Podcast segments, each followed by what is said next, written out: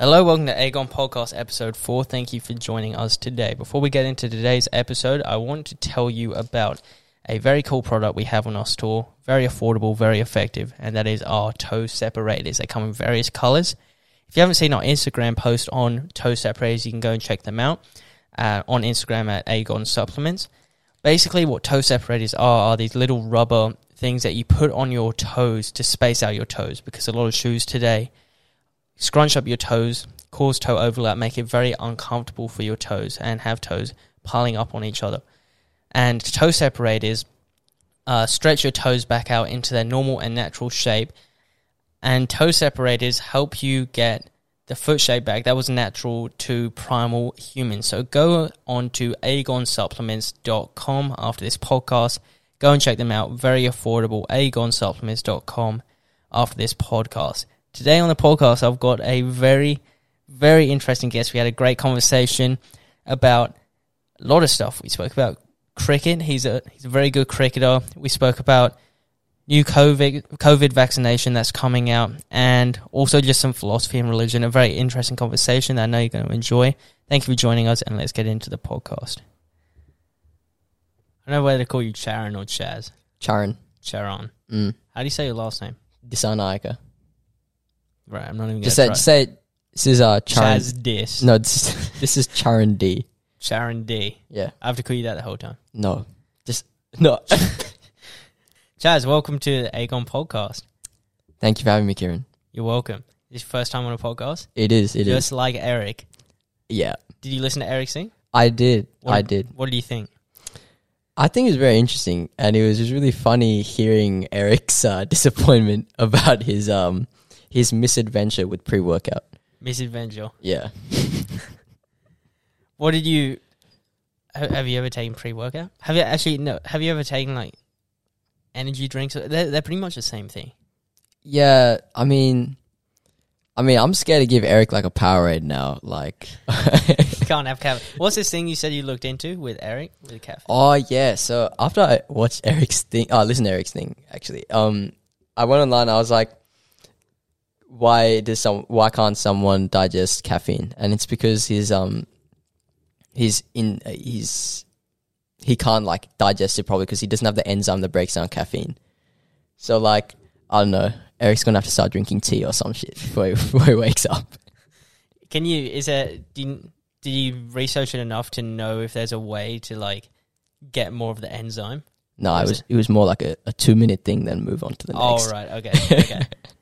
but uh, do you remember the enzyme? I I should probably look into this. Maybe we could uh, help Eric out, get him Yeah. back on. I mean, it was it was a lot of lot of numbers and letters. Okay, Not really a name. yeah.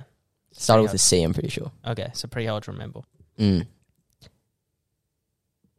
Have your parents been vaccinated? For COVID? Yeah, have your parents been vaccinated For COVID, for COVID? I'm unaware. You're unaware. I don't think so. No, I'm gonna say no. Have they spoken about it at all? No, my parents don't talk to me. I'm kidding. They talk to me. I'm kidding. I'm kidding. Hey, what do, what do you think about? Because this is just something I've I've been thinking about like the last couple of days. Because my my family is very closely linked with like the the Australian vaccine rollout. See, the thing is, my family's not. so uh, we're not thinking about it that no, much. but what what do you think? Like, obviously, you you've probably got some some ideas. but, Like, are you gonna get it? I don't think so. Why not? I don't know. Like, it depends. If my parents tell me to get the COVID vaccine, I'm getting the COVID vaccine. But if I like, if I'm not being forced to do something, I'm probably not going to do it. That's So I'm too lazy. No, let's let's forget about your parents' influence. Right? okay. what do you actually like? Would you get the vaccine? Yeah, I trust the system. Really? Yeah, with vaccines, uh, a lot of people don't understand like the mechanics of a vaccine. That's why they don't get it. Explain to me. uh, Well, I can't explain it that well, but like, oh, I remember Give us we a did this little- paper back on it in year eight or seven for for science. You remember that? No. Oh, year nine? Did you remember that? No. Oh, so basically, then they work by um like giving you a dead version of the virus, hmm and then it lets your body like get used to it and find out a way to kill it by itself, right? So Yeah, obviously, I can see why people think that. Oh, I can go wrong, and go wrong. But But I think more the the concerns people have about COVID vax is how quickly it came out. true, true. Because when it when it uh when f- people start first started getting COVID, they're like, oh, we're only going to vac- getting vaccines in like 2024. But then they started coming out really, really quickly, Yeah. which got caught a lot of people off guard. So wait, so I'm, so you you would get it? I'd get it. I'd get Yeah. Why? Um, I feel like because it's just gonna be like a everyone's gonna do it. Like I feel like there's gonna be like a movement, like people are gonna just get it, get it, get it. So I'd get it as well. Okay. Can't be, can't be, can't be too safe, you know. Yeah. I mean, I don't know about it. Fair. Even though I kind of get an insider into into like what's going on, and even like this, this I we were speaking about this before. This stuff coming out, where like the people getting blood clots and stuff. Yeah, some like a couple people getting blood clots or something, and they're concerned about their life pretty much from a vaccine. Um, and that's not so much what I don't think I'm going to die if I get it. That's why I, that's not why I'm unsure about getting. it. I'm just like I just can't I just can't trust the people. I just find it kind of hard to trust.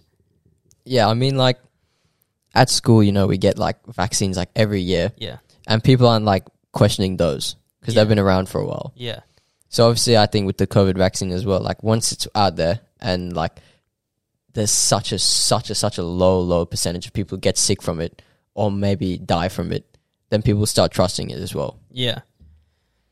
And I I mean with with the people dying thing, oh, my my dad sent me this thing earlier today. So these are in these are this is by the BBC, I'm pretty sure. Yeah, BBC.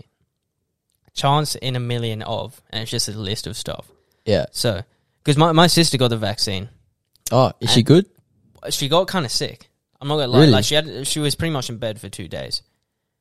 Um Damn. but that's So not too different to any other day. She's mostly in bed. I mean, that prob- that's probably influenced what you think of the vaccine. Then, yeah, Definitely. yeah, definitely. Because she she got a fever and I think she um she felt like she was gonna vomit quite a lot and stuff. Um, but yeah, so the the like serious serious harm due to COVID vaccine side effects for people under for twenty five and under is eleven in a million people, and for fifty five year olds and over is four in a million. So that's I mean it's kind of and like dying in a, a road accident is 38 in a million and dying with coronavirus is 23 in a million Yeah. so i i mean i also have this I, I, i'm pretty sure i still have wait see if i've still got it i've got this crazy study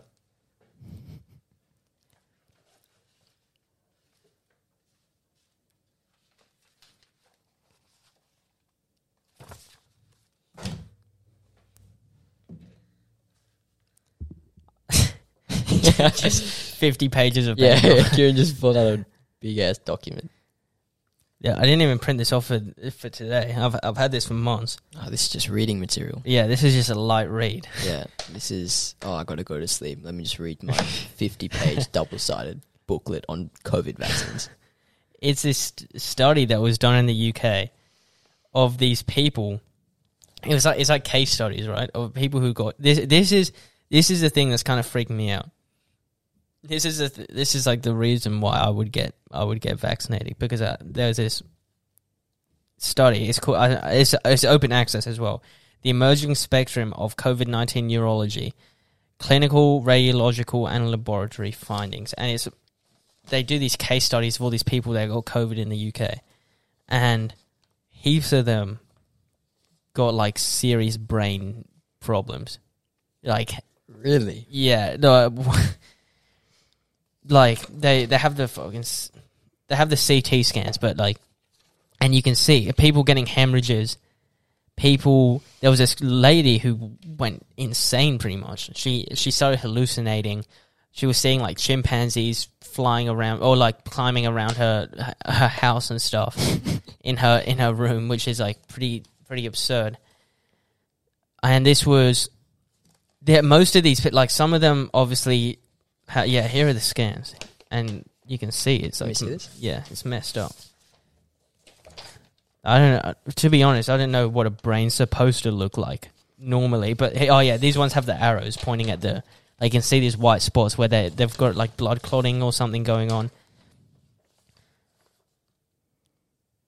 Jeez. yeah and it like, like it doesn't look normal right Mm. like you, you don't i wouldn't i wouldn't expect to see some of these things in my brain hopefully all these white these white lines and stuff I mean, like, because you've survived thus far without taking the COVID vaccine, right? And you could make an argument that COVID is in the latter stages of its time on Earth. Touch wood. really no i don't i don't think it's going anywhere Really? yeah i don't think it's going anywhere For what reason? has flu gone anywhere No. what makes this different Damn. Well, obviously, well, ca- cases are going down, and genuine, generally, like, you know, cities and urban areas are getting more hygienic because everyone's scared now. i don't So the cases are going down. i think that's also because people are not getting tested and testing facilities are closing like i know in the northern beaches they had one one testing facility in Manly, and it closed ages ago, and they're still finding like COVID samples in the in the sewers. But aren't most of the borders open now? I don't know. I don't think so. Not yet, but but that's probably going to happen very soon. And there's a travel bubble. This is the thing I don't get right. There's a travel bubble coming with New Zealand, like Mm. like imminent. Like, that's already been established. I don't get why people are having a massive craze about that. Like, oh my god, New Zealand border's opening. We can go to New Zealand. Why do you need to travel? I mean, Why? Why? I mean, everyone can pick reasons out why they want to travel. Yeah, but like, why do you have to travel now? Why? Why are you hunting for that gratification? And it makes me makes well, it leads. It's hard to not lead to the conclusion that they're just not happy with their real life. That's that's you're going on a tangent of why No, peop- I think- people are unhappy in their Well, uh, well, life. why? Why do you think? Why do you think people are seeking enjoyment in other countries? Not, and I'm not when I'm sorry, excuse me. When I'm saying other countries, I'm not talking like I went to we went to India and Vietnam a couple years ago, Nice. and yeah, um, it it was pretty cool. Like Mm. I, I never been to countries like that, and that was a different kind of holiday. As in what? As in, when when you think of vacation, you kind of think of sitting around a pool in like a resort. Yeah. Whereas this was more, and I was with my family, so it wasn't backpacking. It was it was probably far from backpacking, but it wasn't sitting around a pool in a resort. It was like exploring slums, going.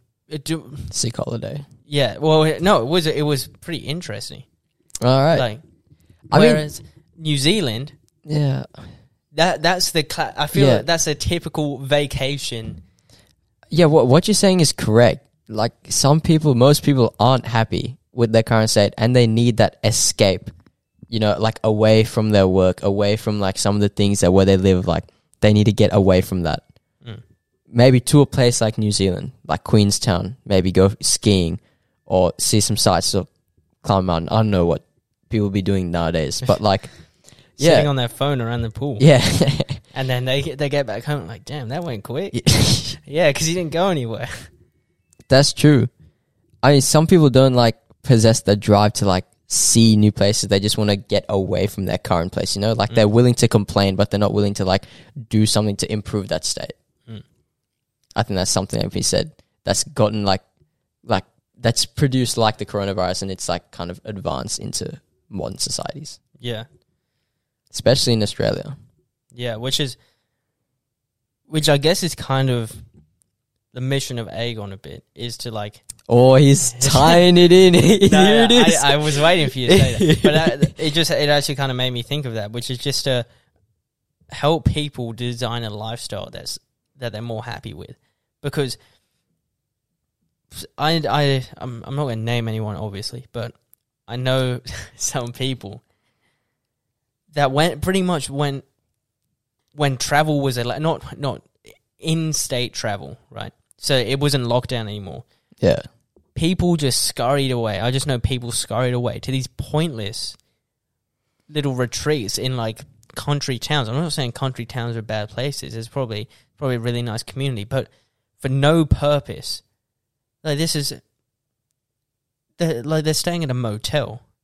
I mean, your home has to be pretty bad. If well, just you yeah know, some, the some environment. people's homes are really bad, bro. no, no, but I don't mean like physically bad. I just mean the The state. the state, Yeah, like yeah. the the feeling and stuff that you get get there. Yeah, bro, like not everyone's gonna have that lifestyle where like the whole family's, you know, in touch with each other, everyone loves each other. Like there's some families, you know, like I know personally that like they don't click at all. And you know, they wanna separate, they wanna like get away. And like when you walk to the house you feel like the tension and like no one really wants to talk to like their family, but they want to talk to you. You know? Yeah, So like that kind of feeling is like how they feel when like they go other places. Like they want to see the other places, but like not with their family. They just want to like get away. And yeah. that's like yeah, I think I think the problem with that as well is that that shit's not going to fix itself. yeah, true, bro.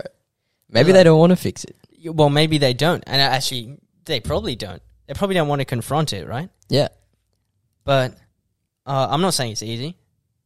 and I'm here to tell you that the only way you can fix your family's your deteriorating family state is by buying Aegon supplements. it is not by buying. I I don't think any Aegon supplement is uh, actually Can make you happy. L-theanine by Healthwise. Yeah. Um, L-theanine is actually good for stress and anxiety if you're going through a stressful or anxious life. That's not even a joke. But um, and it's a good price, thirty nine ninety five. I'm pretty sure on the Aegon store. Check it out. Check it out, aegonsupplements.com. Uh, what I think is that you need to have that. If you, if that's, I think it's a lot of people as well. A lot of people just ignoring it, just ignore their broken down family. Yeah, they're ignoring, ignoring their problems. Yeah, and it's partly because of their. I think it's partly. Be- sorry, what the hell? Oh, Kieran's phone just had an aneurysm. Sterling Cable got a singlet. Well done. AegonSupplements.com buy your buy your just singlets. like that, buying in bulk. Yeah, all the way in uh, Tasmania. Free shipping on that. Go check it out. We're going to have a single drop soon. Back to what we were talking to. Thanks for that little uh, interruption, Sterling Cable. So I think they need to have that conversation because pe- people are just either ignoring it or they're just pretending they have a happy family. Yeah, I mean it's a that's a big topic. Like whether to stay in your current family unhappy or to break up and possibly find your happiness alone. I don't even think you have to break up. Mm. Well, that might. I think that could be one of the things that happens. Yeah, they think that's what's gonna fix it. Yeah, Maybe if we're all separate, we'll be happy, but then you'll figure out that you're just lonely. yeah. Um, I think the other thing is that you talk about it, you find out what everyone feels, and then you just compromise. Yeah, Like you don't. You don't. I think the the happy family is a very dangerous expectation. I don't know. Go. Yeah, I mean, and just another point on that, why families break up and stuff like that. I think this this this notion of unconditional love, that kind of thing from your Mm. parents, it only goes so far. Yeah. Like, yeah, your parents are gonna love you, whatever you do. But if you're just like a sack of potatoes and you're not doing anything, like, And your parents keep loving you. yeah, and your parents keep loving you, like, bro, That, that's the equivalent of them saying you can be whatever you want, and you're just sitting on your couch. pretty much. yeah, like you still need to put effort in. Yeah. you still need to try and like become something like that love is eventually gonna turn into you're 31 and you're still living in our house what the fuck Yeah. no, that like it. I- guess I guess what you're trying to say, in other words, is don't don't capitalize on yeah, your parents', on your parents' love. love. Yeah, because that's dangerous. That's not just dangerous for them. That's very dangerous for you. use it as a resource to get where you want to go. Yeah, Yeah, because that's probably what they want. Is yeah, that's exactly what they want. They're gonna try and do like, especially with like my parents, like such good people. Like they want what's best for myself and my brother. They're mm. willing to do. They're willing to bend over their arm and their leg and throw away their hands just to make sure like we're doing what we want to do and being successful. Yeah. And I think that's the case with a lot of parents. It's just like the children aren't allowing their parents to love them.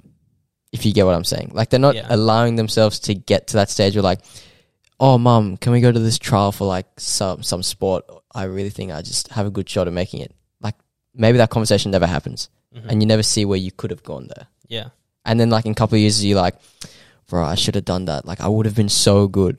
But I never went for the trial. yeah. Like, what are you doing? That reminds me of uh, I don't know. It's kind of like risk taking, right?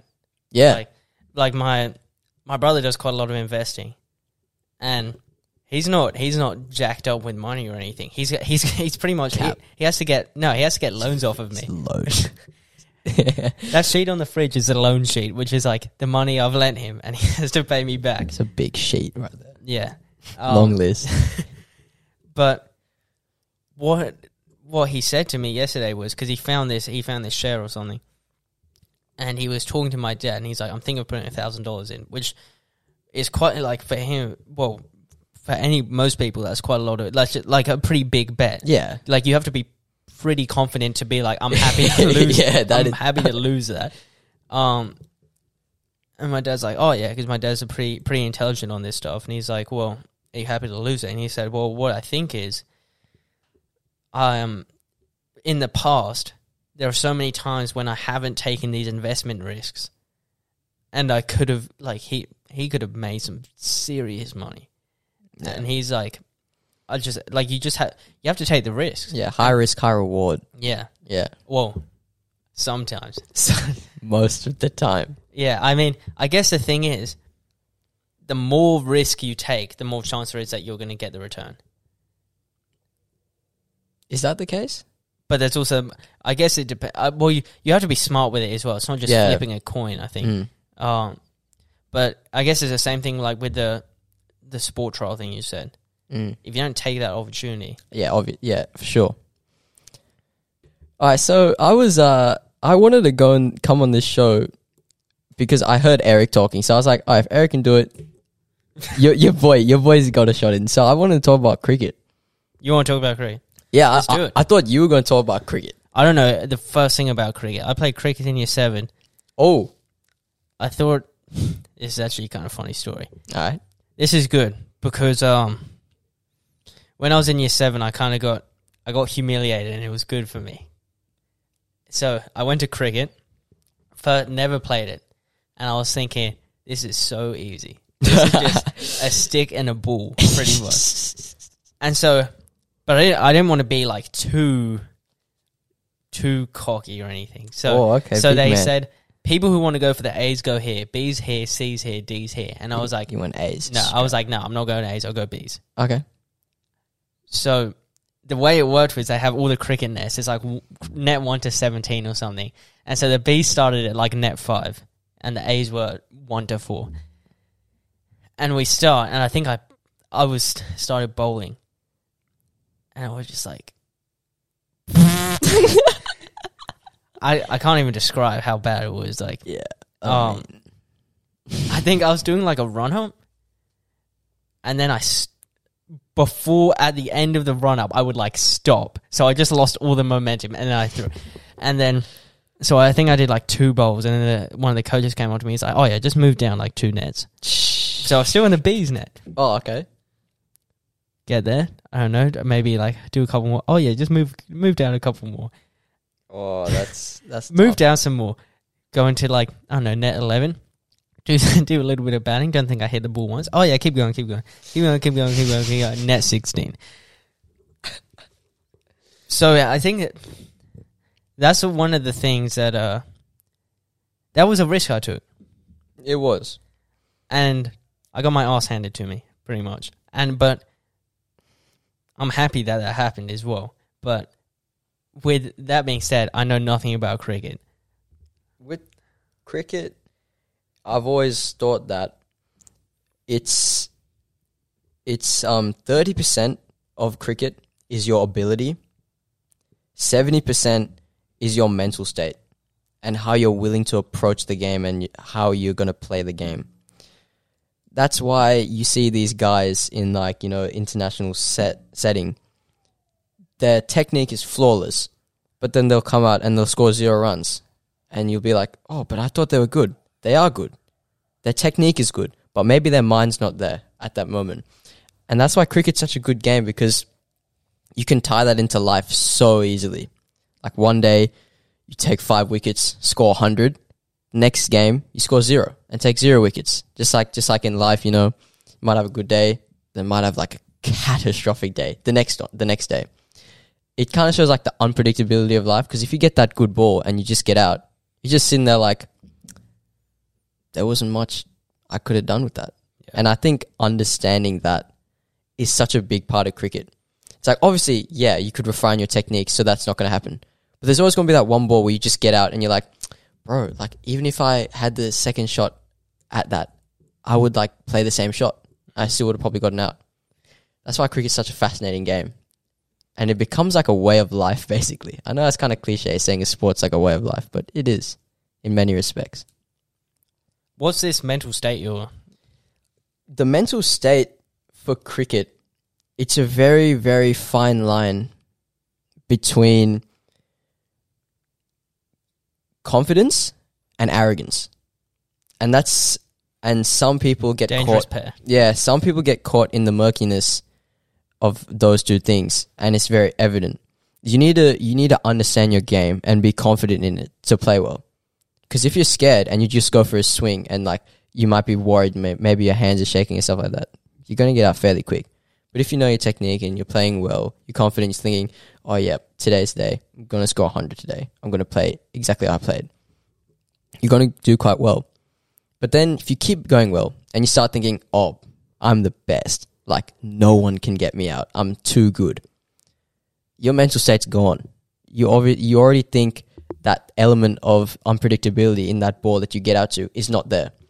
And by not having that, it's so dangerous. And I've fallen to it, and I know pretty much every cricketer I've played with has fallen to that, which is it's it, And you get do yeah. you get humiliated? you get so humiliated Yeah. because cricket, especially when you're batting, when you're off, when you're like not on the field batting, you're you're talking yourself up sometimes. Like, you'd be like, "Oh yeah, bro, I've been going so well. Like, I'm going to score like hundred today. Like, no one, no one here, uh, can get me out. Like, and this has happened to me. Like, I'd be, I'd be sitting in the set sheds looking at the balls, being like, "These guys are so shit. What, bro? These guys are so bad. How are you guys getting out?" And you go out, you go out there, and third ball you get bowled, and you're like, "What? Yeah. What's going on?" You walk back and you feel so, so, so dumb, and you feel like you left your team down. And if you're playing at a high level, you feel like you let the school down. Yeah. I think crazy. I think that applies not just for cricket but for any sport really. Oh, of course. I remember uh little rowing story. When uh I rowed in years like seven and eight, like the crossover during the summer. And I was in we we was in quads and I was in the second quad and we were trained with the first quad. And we did this we just had I just have a memory of this session that we did. And it was just like pieces on so you they would say all right we're doing like a 10 minute piece and it was on the water and they would just see how far you can get Mm. and we did multiple of these we did like a 10 minute 5 minute and then we did one where you had to like th- row 60 strokes hard you can and we were just crushing the first we were the seconds right and we were just time after time we're beating them beating them beating them and then after the session the coach came up to us and he's like oh what do you think because we were kind of thinking, oh, what the hell? Are we going to get swapped or something? and we were like, ooh, might get swapped. Uh, and we said, yeah, what's going on? And he said straight away, didn't mention ability, He said, the problem is today they thought they were untouchable because they're the first. They're, the, they're the top. They're in front of everyone. Nothing's going to change. And of course, they were the better crew in the race. In the races, they always they always went faster than us. But that's that's a problem with the once once you are once you think you're untouchable, you have everything to lose. Yeah. So what's you've because you said you've experienced this before. What's the mental? What does a mental state feel like? I know it's a very hard. Like I'm asking, like, like when you're playing well. well, what, what is a mental? You've described the mental state when you're too arrogant. Yeah. What is it when you're confident? Yeah. So when when you're confident, you you want to play the game. That's one. You definitely want to play the game. You want to be like, okay, I'm gonna gonna go out there and bat. And I think a big part of it is like the day before a game. This is when I'm playing well. I'll think to myself the night before. I think tomorrow is my day, especially if we're playing on the wide oval. I'll be like, tomorrow is the day. The wide oval is my ground tomorrow. Okay, I'm gonna play as well as I can possibly play and get our team over the line. Yeah. Yep. And when you're playing, what everything you do on the field, you're doing to get your team over the line. You're not you're not doing it because like, oh, I'm just trying to show off now. You're being like, okay, if I do this, if I do such and such in these overs, we have a pretty good shot at winning. And that mental state feels like you're fighting for a good cause. Yeah. That's the best way I can describe it. So when you're in that mental state and say you're I don't know, you're batting or something, are you thinking of nothing else other than the game? Well, that's that's where that's funny because I can think of a fair few things in batting because one of my ways of dealing with the pressures of being in batting, I think of stuff that's not batting, just Right. to take my mind off it. So one of the things uh, when I I had a good game against Joey's when I was batting, and I would be dealing in tens, so I'd be like, okay, so I'll get to ten, then I'll take a break, then I'll get to twenty just scoring runs wise. Right, yeah. So in the middle, like I'm thinking about songs that I like, girls that I like, yeah, you know, just just thinking about things to not like fully immerse myself because I feel like if I get so fully immersed in something, I get nervous again. Yeah. Like, oh no, what if I just, what if I mess up next ball? What if I ne- mess up next ball? So I have this like pre pre um ball routine where before every ball is balled, I'm looking at the bowler and I'm thinking, play an on drive, play an on drive. What does that mean? Play an on, so an on drive is just a shot in cricket. Some people say it's the hardest shot to play, and I, I'd agree with that. It takes a lot of technique to play that shot very well. And I don't even play that much, but it just seems like when I'm thinking playing on drive, my whole game clicks into shape. Or sorry, uh, like I said, I know nothing about cricket, and some Fair. some people who are listening might not know. What does an on drive look like?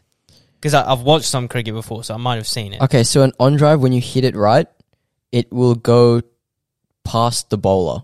So it's so just it's- straight. So it's like a straight, straightforward pretty much, but a little bit to the right. is this thing where you like drop your knee? Yeah, Kind of? Yeah, yeah, yeah, yeah. yeah you, get, you get your foot to the ball and you like, like that one. Right, right, yeah, yeah, okay. Yeah. it's top like hand. a like a block almost. It's kind of like a block, extended block. Yeah. Yeah. So when because obviously cricket is like a the kind of sport where you might be facing you're facing a bowler for an undetermined amount of time. Like you could be you might get out straight away or you could Yeah. be on there for ages. Yeah. So how do you maintain that good mental state? Say like you're because I, I know it could be challenging when say you're going really well and you've been on there for a long time and then your mind starts talking like, Oh damn, we're doing really good. Yeah. And then you start creeping over until Yeah. like That's that's yeah, that's that's where you got to keep reminding yourself that um what I've been doing has worked. Yeah. Let's just keep doing that. Like like I'll go through periods when I'm batting where I'll just forget everything and I'll just start like playing random shots and it's just like by chance that I don't get out. And then I I click back I'm thinking what am I doing? Then I get back to my pre pre um ball routine. Yeah. to get me back in that headspace. Yeah, because uh, uh, there's this isn't a promotion. This is just it's just a good good thing I've read. There's this book called Zen in the Art of Archery, and uh, it got recommended. And I don't I don't do any. I haven't like ever picked up a bow and arrow. Cap. uh, I would like to I haven't one either. Day. Listen to like Ben Greenfield and Joe Rogan talking about how they've been hunting.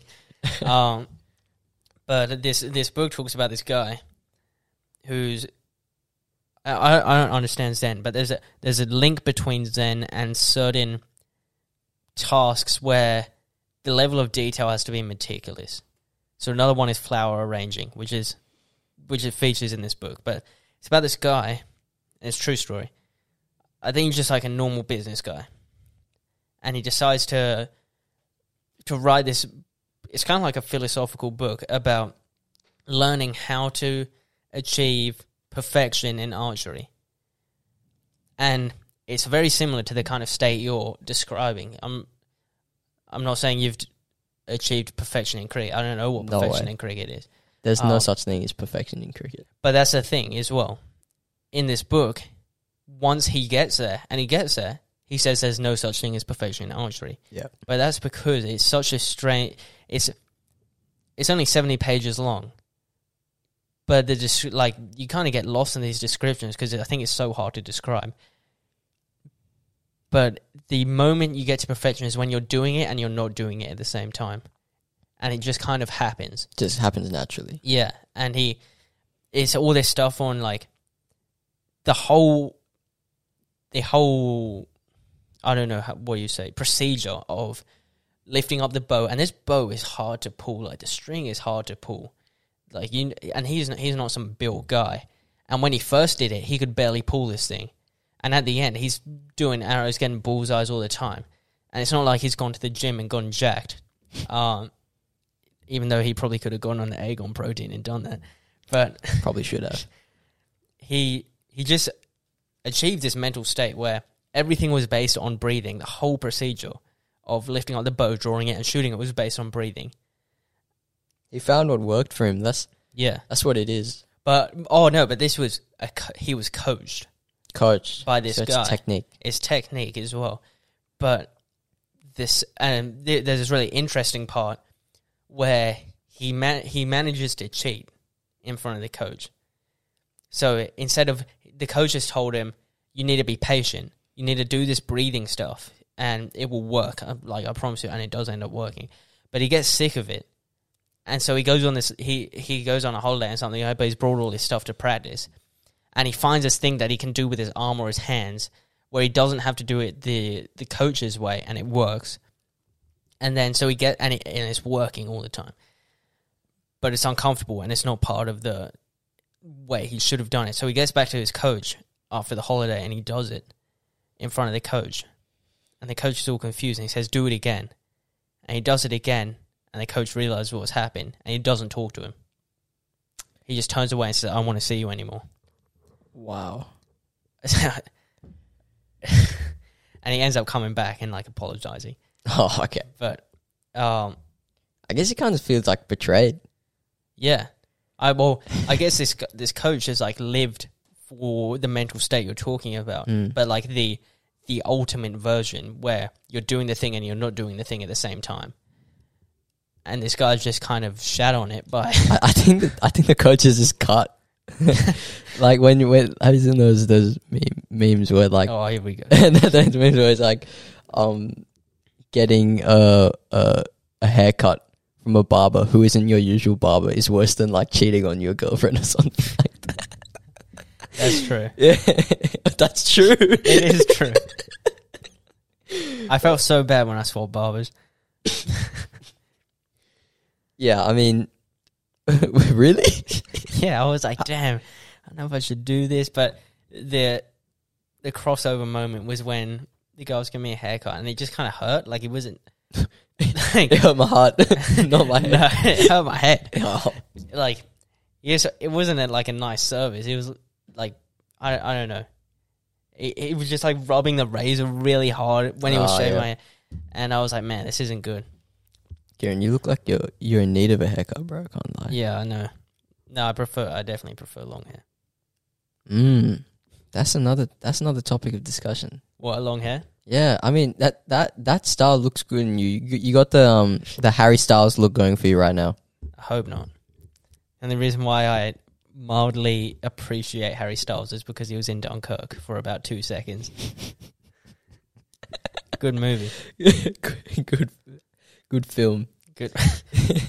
Would watch. I'm actually watching um Apocalypse Now at the moment. Have Oh, you seen that? I think I might have. It's like three hours long.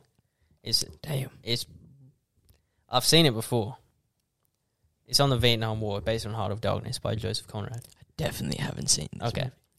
Uh, I would definitely recommend watching it because the first time, well, I there was this little period, this little like period of months where my my because my dad's super into like cinematography, cinematography. Um, where he took me to these like old style movies. One of them was Lawrence in Arabia, Lawrence of Arabia. One of them was the old Blade Runner, and one of Mm. them was Apocalypse Now, and they're all long Yeah, Long those. movies. Yeah, and at that stage, every minute in that movie, I was thinking, "This is such a fucking waste of time." uh, and in, so I think the first one was Blade Runner, and I fell asleep. you fell asleep in Blade Runner. yeah, I, twenty minutes in, I fell asleep, and then I opened my eyes, and there were, I kind of like there were. I opened my eyes because there was some. Oh, the other one was um, two thousand one Space Odyssey, which is another really long movie. Uh, I'm not saying Blade Runner is a bad movie. Like I've seen the new Blade Runner; it's amazing, but I just crashed out in this movie. fair. And then Lawrence of Arabia, it was so long; it had an intermission. Did it? Like, like, yeah, How long, I, bro? That's the thing, man. Let me.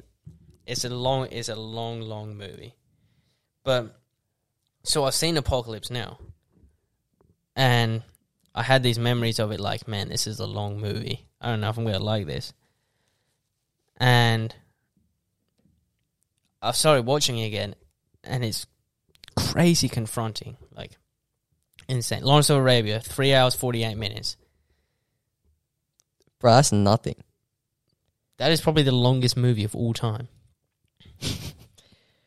Kieran, you need to watch these things. They're called Hindi movies, oh. Bolly- Oh. Bollywood movies. Have you ever watched a Bollywood movie? I love them. Obviously, like there's like the new Hindi movies, like obviously the poorly made ones, which are like which have like seriously bad CGI, and like you've What's, seen it, what's CGI? CGI like w- when they use like special effects in movies. All right. Yeah, and like obviously people have seen those videos, but they haven't seen like the old Hindi movies that are like so good, like Kuch Kuch Hota Hai, Kabhi Khushi Kabhie Gham, and like those are serious, serious love romantic stories.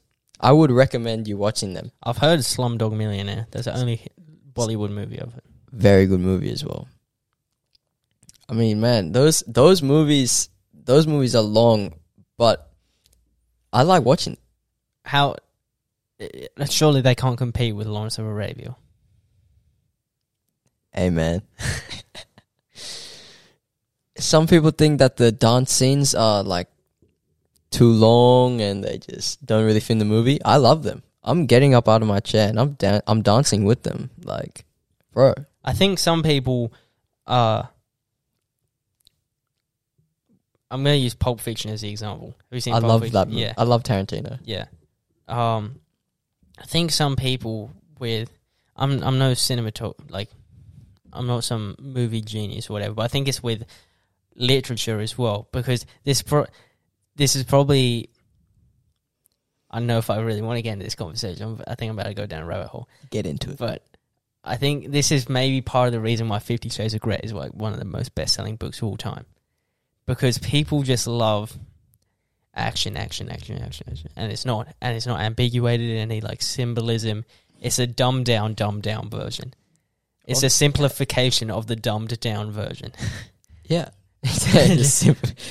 So, and I'm not just I'm not I'm not saying all the people who like that stuff are dumb, but it's just easy. It's easy to follow. It's easy to understand. So, for Yeah, like- example, in I know I'm just using Pulp Fiction. A few examples of that one. Yeah, Yeah. go ahead. in Pulp Fiction, I'm just using this example because it's a very well known film. The whole dance scene in that, I don't know how long, like, Yeah, it's so well filmed. yeah. But some people will look at that and be like, next. Uh, and I, I, that's that occurs in books as well, where, and I'm I'm not immune to this as well, but where like symbolism is loaded and stuff, and people just like next, next, Yeah, it's an appreciation of the finer details yeah, that some people lack, and it comes with etiquette, and it comes with like I don't want to say how you're raised, but it's for how like you look at things. yeah, Like obviously, if you're looking at like if you're looking at like a boxing match, obviously the people want to want to see like just massive hooks being thrown and the people getting dropped. mm, But also like if you look at a fight that goes the whole 15 rounds and it's like very turbulent turbulent battle between these two guys who are just trying to like destroy each other. pretty much kill each other. Yeah, pretty much kill each other in the ring. And then after that, you know, they they might even cry or like hug each other because like what they've just done is so cathartic and also so like inhuman in so many ways and it's just the way it like molds together. Mm. It's like it's amazing and a lot of people understand that and that's why it's good but a, a lot of people be like, "Oh, bro, I was expecting him to get knocked down in the second round. Yeah. He didn't get no one got knocked out. Such a bad It fight." wasn't even that much blood. yeah, it's like, "Bro, no no knockdowns, nothing."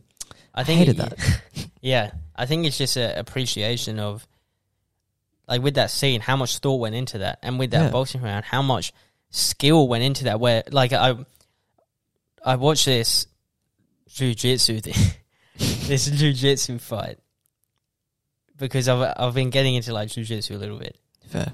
And just just to try something new.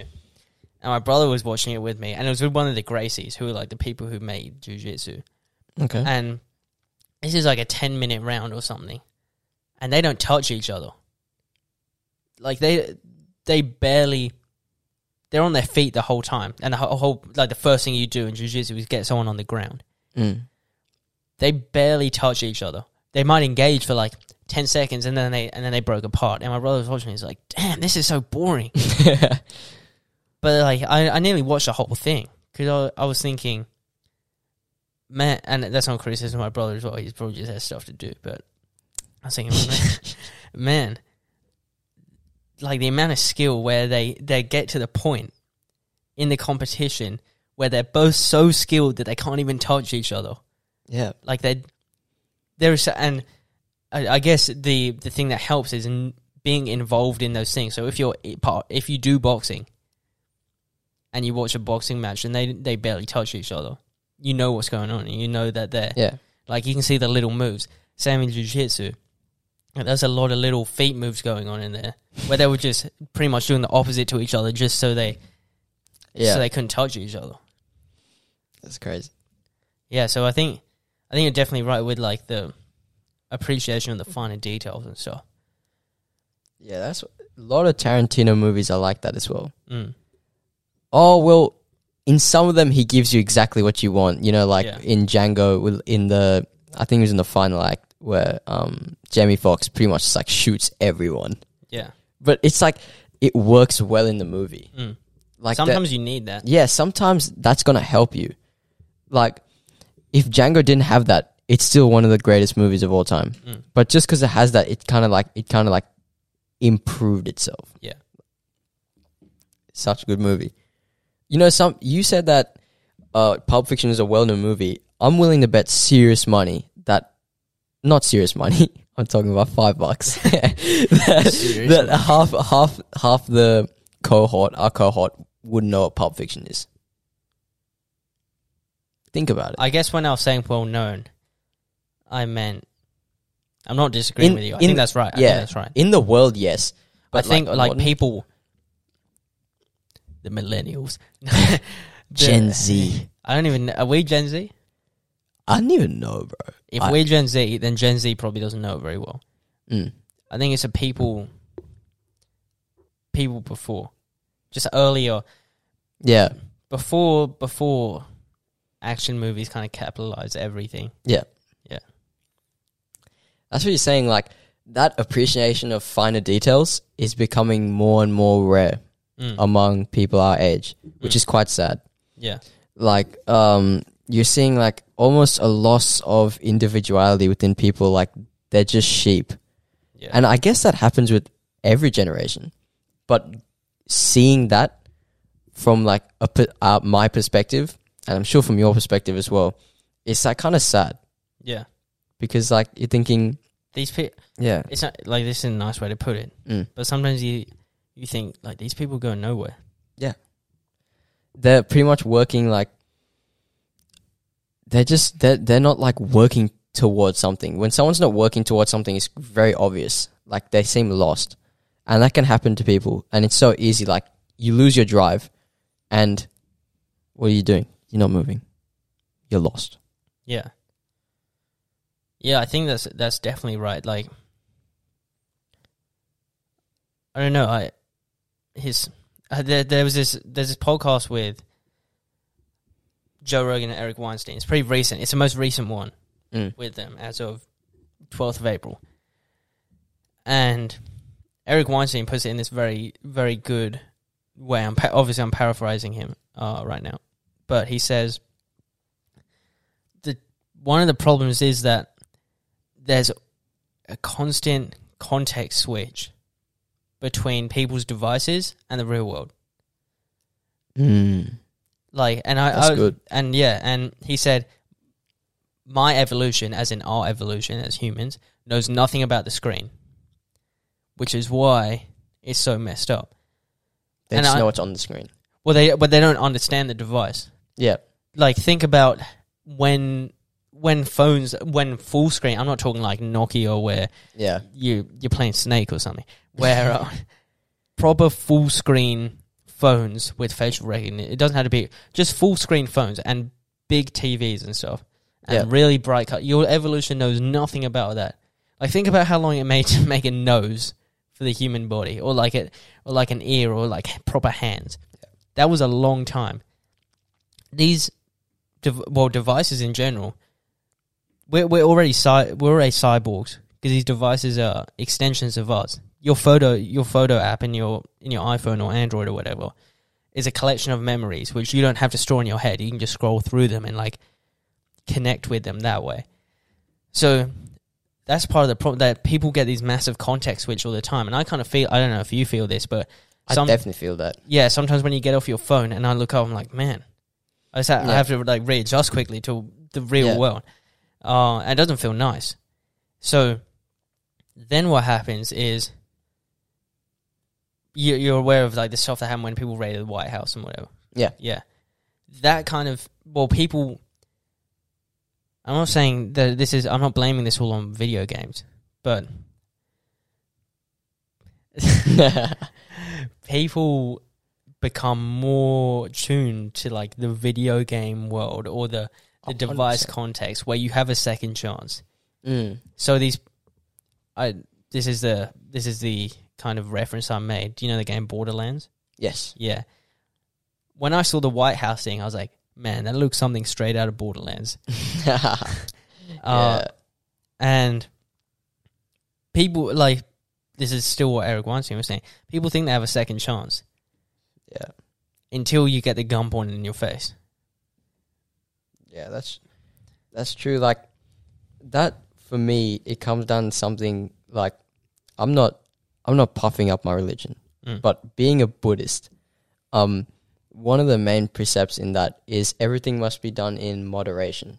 hmm Like Is that is that the main idea of it's Buddhism? it's it's not the main. It's one of the main things. Like everything must be done in moderation. Like you're not gonna like you don't you can yes you can drink a little bit of alcohol, but don't don't just continuously drink over and over again to the point where you've lost your, who you are.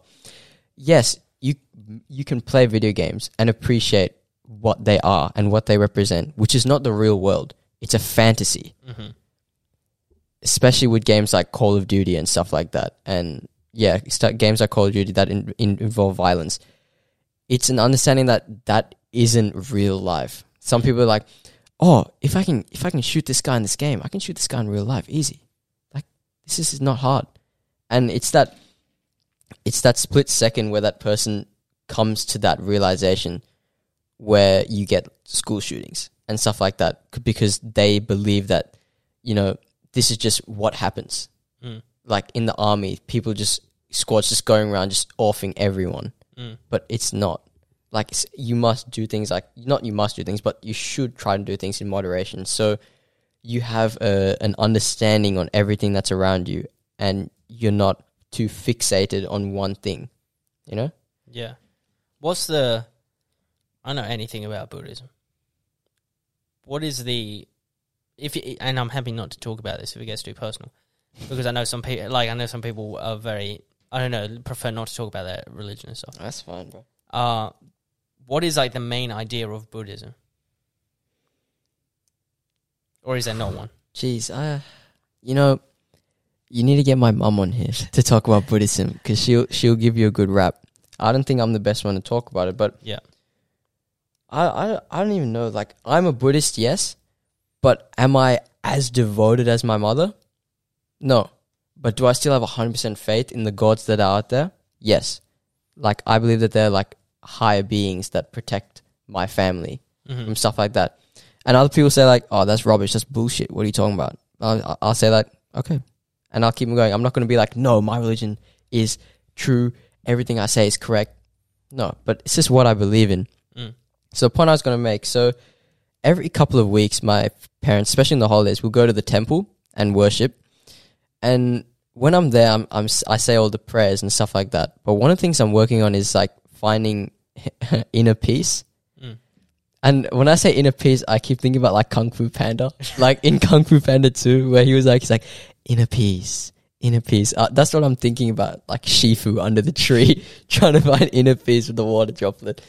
That's what I'm trying to find. Because if you find inner peace, if you find peace with yourself, who you are, it becomes very easy, not easy to live your life, but your life becomes all like your problems in life, you deal with them better. Mhm. Like if you have inner peace, like I know I can do this. I don't know if I can do this better, better, so I need to work on this. Mhm. Like if you don't have inner peace, you might be thinking, I know how to do everything. This, yeah, I got a pretty good understanding. Get to the test, bro, you fucked up. so that's what that's what I'm trying to work on, especially with Yeah. Buddhism, and I that can go with like pretty much any religion. I'm pretty sure So finding inner peace. yeah, is Buddhism not that kind of religion where there's kind of a criteria for you? You're either in it or you, can't be part. You can't like dip your toes in it. Is it more? it's definitely a way of life. If you, if you Yeah. want to live by it, it's definitely definitely a way of life. And yeah, like Buddhism is it's a religion like all of them else, Uh, all the other ones. Like w- when you're a Buddhist, you understand that you know you're never going to be that. If you ever, you're never going to see a Buddhist who says something like, "Only Buddhism is real." Yeah. Only the religion of Buddhism is real. All the other ones are fake. You'll never find anyone like that Why? because if you're re- truly a Buddhist, you understand that people's beliefs are coming from long times of history that may, I don't know about and other people don't know about, but they do. So if they have a deity or someone that they believe in, by all means, you need to respect that. Like if you work, walk into a church or like a, a mosque, uh, if I do, I'm like pay very res- I'm very respectful because there are millions of people that are saying yes this this is a real thing so I you know I got to respect this Mhm. because if I'm disrespecting another religion like who am, who am I to do that Yeah. you know like you have to you have to respect other people's beliefs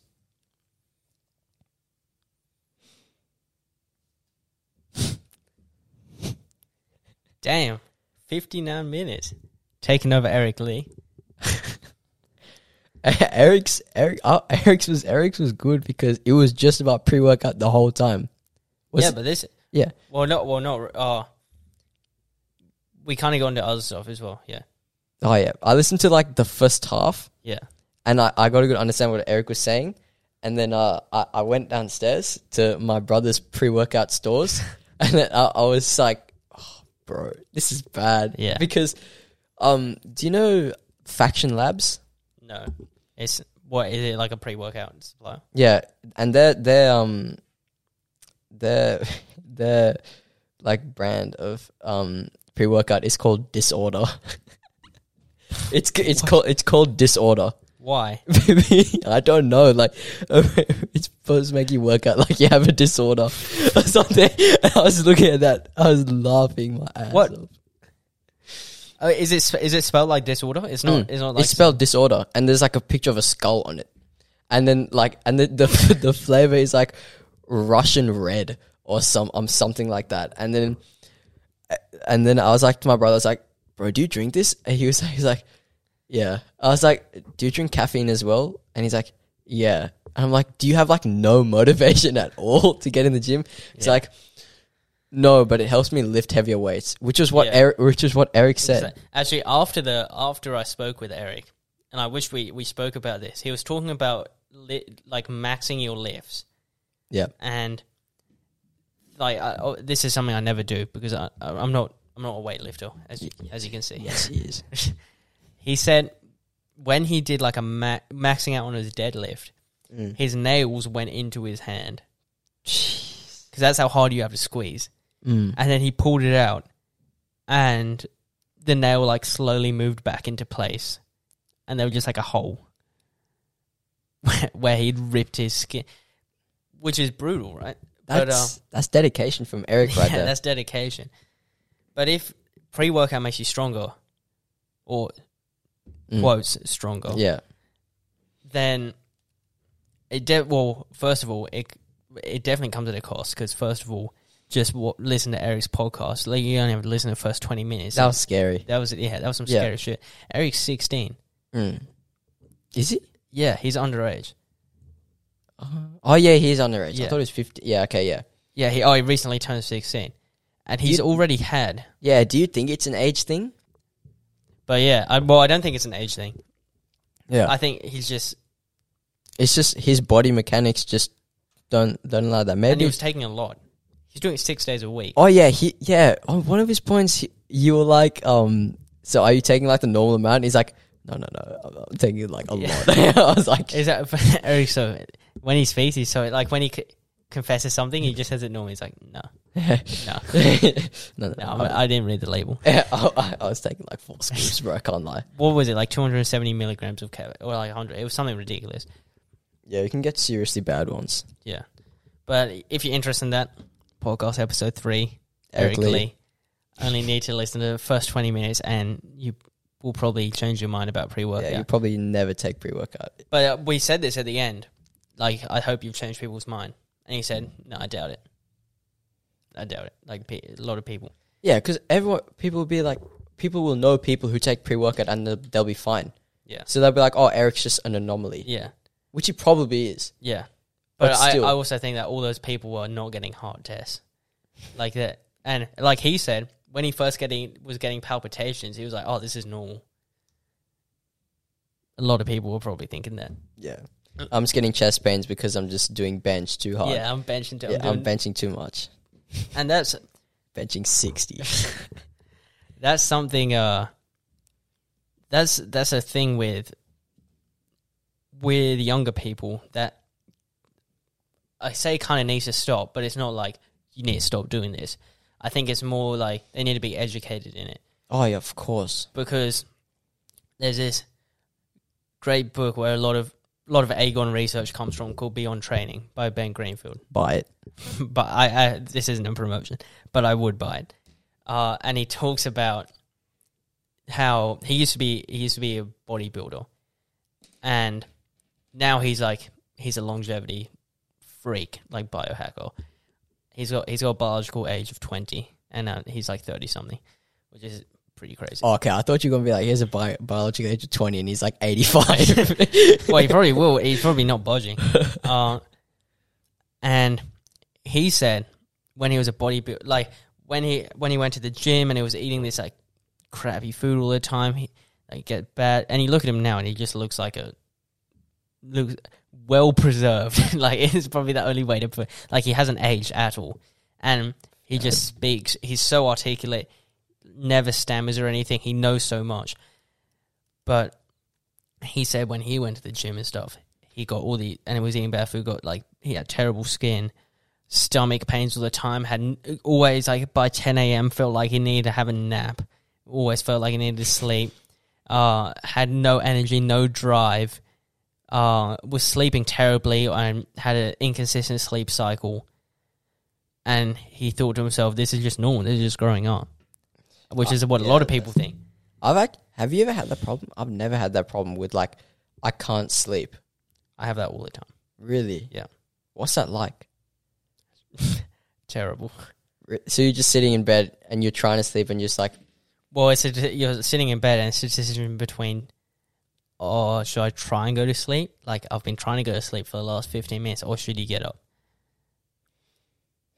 Hmm, what's my technique? Because I, I, I, I hit the deck hard. Like, I, I come upstairs and um, I usually Just figure out. crash out, No, I usually figure out what I'm going to do the next day, right? and then I might look at like my phone for like ten minutes. You need that Aegon blue light blocking Oh. glasses. No, I put my phone on night shift. Not good enough. Get But- me those glasses. Like, There's nah. there is a good thing. Cool, because, I, well, yeah. If you, if it's easy for you, that's great. yeah, I I hit the bed, and um, I I sleep. Oh, that's what I do. I sleep in extremely cold. That's really good. Yeah, brain has to drop like two degrees Fahrenheit before you actually sleep. Yep. I, I I have two fans on, Yeah, and sometimes my dad puts the air conditioner on, but it's it's cold enough now that Yeah. we don't have to put that on. So I sleep like two fans, uh, just shorts and like very cold. But Mm. that's how I like it, yeah. and I sleep well. What? Well, that that definitely would contribute to being able to sleep. Yeah. For the people who can't, who don't just hit the deck, because it's awesome that you're able to do that, but like a lot of people can't. Suck it. There are here are just some methods, and a lot of this from is from Matthew Walker, who's like a Good friend of mine. neuroscientist. I wish he was a good friend of mine. I wish he was on this podcast. One day, Matthew, we're getting you on. Uh, couple good things. One, cold room like you have. Mm. Brain has to drop two degrees Fahrenheit. It's always easier sleeping cold. Two, having a hot bath or a, or a cold bath, either bath, whether really hot or really cold, is good because you have the change in body temperature. The cold one gets your brain ready for dropping two degrees Fahrenheit. The hot one, once you get out, you have the temperature change because you're getting out into a colder environment. Mm. And you know when you have a fan on and you're wet, you get like when there's water on your skin, it's always colder. It's always cooler with like the wind blowing on um, wet skin. Yeah. And next thing is taking tryptophan, which What? is tryptophan, which is a precursor to serotonin Oh, okay. and you can get this. Uh, there's a, I can't even pronounce it. It's a, it's called Slumber Ease, which I, I have to take this stuff every night. If I don't take this, I don't fall asleep. Jeez, really? Yeah, yeah. And it doesn't knock you out, but it helps you go to sleep. And You're taking sleeping pills. yeah, well, anyone who's taking sleeping pills should definitely do all these things. And then last one is oh well. In addition to the sleeping cold in a cold environment thing, I, I don't do this because I, I I think it's kind of weird, but sleeping with socks and gloves because it draws. Please, please hit me up if you're sleeping with socks and gloves. I know it's it's kind of Damn. I, I, I just feel like if I get into bed with socks and gloves, I'm just going to be thinking, why am I wearing gloves right now? But what it does is it draws heat away from your core, the core of your body, towards like the less important So could you could you say that? Could you summarize saying that falling asleep quicker depends on your temperature, your body temperature, and the colder it is, And the better. not necessarily if you're in a freezing place. You Oh yeah, it, within reason. yeah, that Within reason. the tryptophan is definitely important. Yeah. and then stimulation. Yeah, but obviously, like, who's who's gonna be like, oh, I'm gonna hit the bed, bro? I gotta have my bath first, bro. Damn. Who's gonna have a bath before they sleep? My brother does that almost every night. Really? Yeah, So doesn't have to be a bath. Cold shower, cold shower. Damn. very good. Oh, I don't like. Um, my mother has always said that sleeping when your hair is wet is very bad. Really? I, don't know why. Explain. Im- I, I don't know, bro. Sometimes when you have ethnic parents and they have these weird like sayings like don't um don't drag your feet across the ground, it brings bad luck, or like don't touch this certain tree, otherwise you won't have money when you grow up. You just Wait, listen. is that is that one? yeah, that's that's one. Which tree is it? we we have a at our old house. We don't have it now, but at, at our old place, we had this two trees. Um, that my dad were protected by our gods. One of them represented Lord Shiva, and the other one was Lord Saraswati. I think. Please, gods out there, don't don't be mad if I got that wrong just then. And then, so he would say, um, like never spit near this tree because that's Right. bad luck right. or never like openly like break this tree. So I, I always respected that. And also like he says, don't bring bad, uh, don't drag your feet across the ground, stuff like that. It's just stuff that you know gets passed down generation after generation. That one day I'll pass on to my kids if I have kids. Yeah. Like you know, and so back to my mom. So she would be like, um, don't sleep when your hair is wet. And um, but is that a scientific thing or is that one of the things? could be both. Right. But let's think about it scientifically. If you're sleeping when your hair is wet, I feel like you'll get if you have aircon on, mm, the wind blowing across your wet hair yeah, will make your head colder. yeah, it's your your head temp would be down. What else? Uh, yeah, that would be the main thing. Yeah, so obviously, obviously, dry hair, people. Before you go to sleep, make sure your hair's dry. Dry. No, that's good. Yeah. You want you want a cold head. It what? Yeah. You want your hair to be wet when you sleep? I well, I don't know. That's not that's not one of the techniques I'm promoting, but Oh yeah. So okay. So let's just say t- let's just say hypothetically, yeah, one of the ways is w- making your hair wet. yeah. You get a colder head if your aircon's on. Yeah, but is that pushing the boundary of too cold though? I don't know. I'm, I'll try it tonight. Yeah, okay. Gonna put like a, a plastic bag on my my pillow so I don't ruin it. yeah, I'm not sure. That's that's. I don't know. The main ones were temperature, tryptophan, stimulation. Stimulation being your screen, pretty much. Well, it's been great having you on. It has been a pleasure I and an think it's the longest longest podcast ever. You obviously had a lot to say. It felt like this, and Yeah, we had a bit of a chat before this as well. yeah, yeah. That- very long that- chat, very which long. we'll keep confidential for Yeah, the that was safety of the safety of many people, many people, which we won't name. which we cannot name. Yeah. Uh, thank you, thank you for coming on today. Thank you so much. Always welcome. We should do a little a little collab one with Eric Lee one time. I think we have to do that, Yeah. All right. Agreed. and we can try all the flavors of pre-workout. Charan, Kieran, thank you. thank you. Damn. Good conversation. Knew you were going to enjoy it. Make sure you remember what I said at the start of the podcast. Go and check out these toe separators. There's no reason not to get them. Seriously, they're so affordable and they're so effective that there is literally no reason not to get them to fix your feet and to counter the negative impacts that shoes have on your feet. See you next time.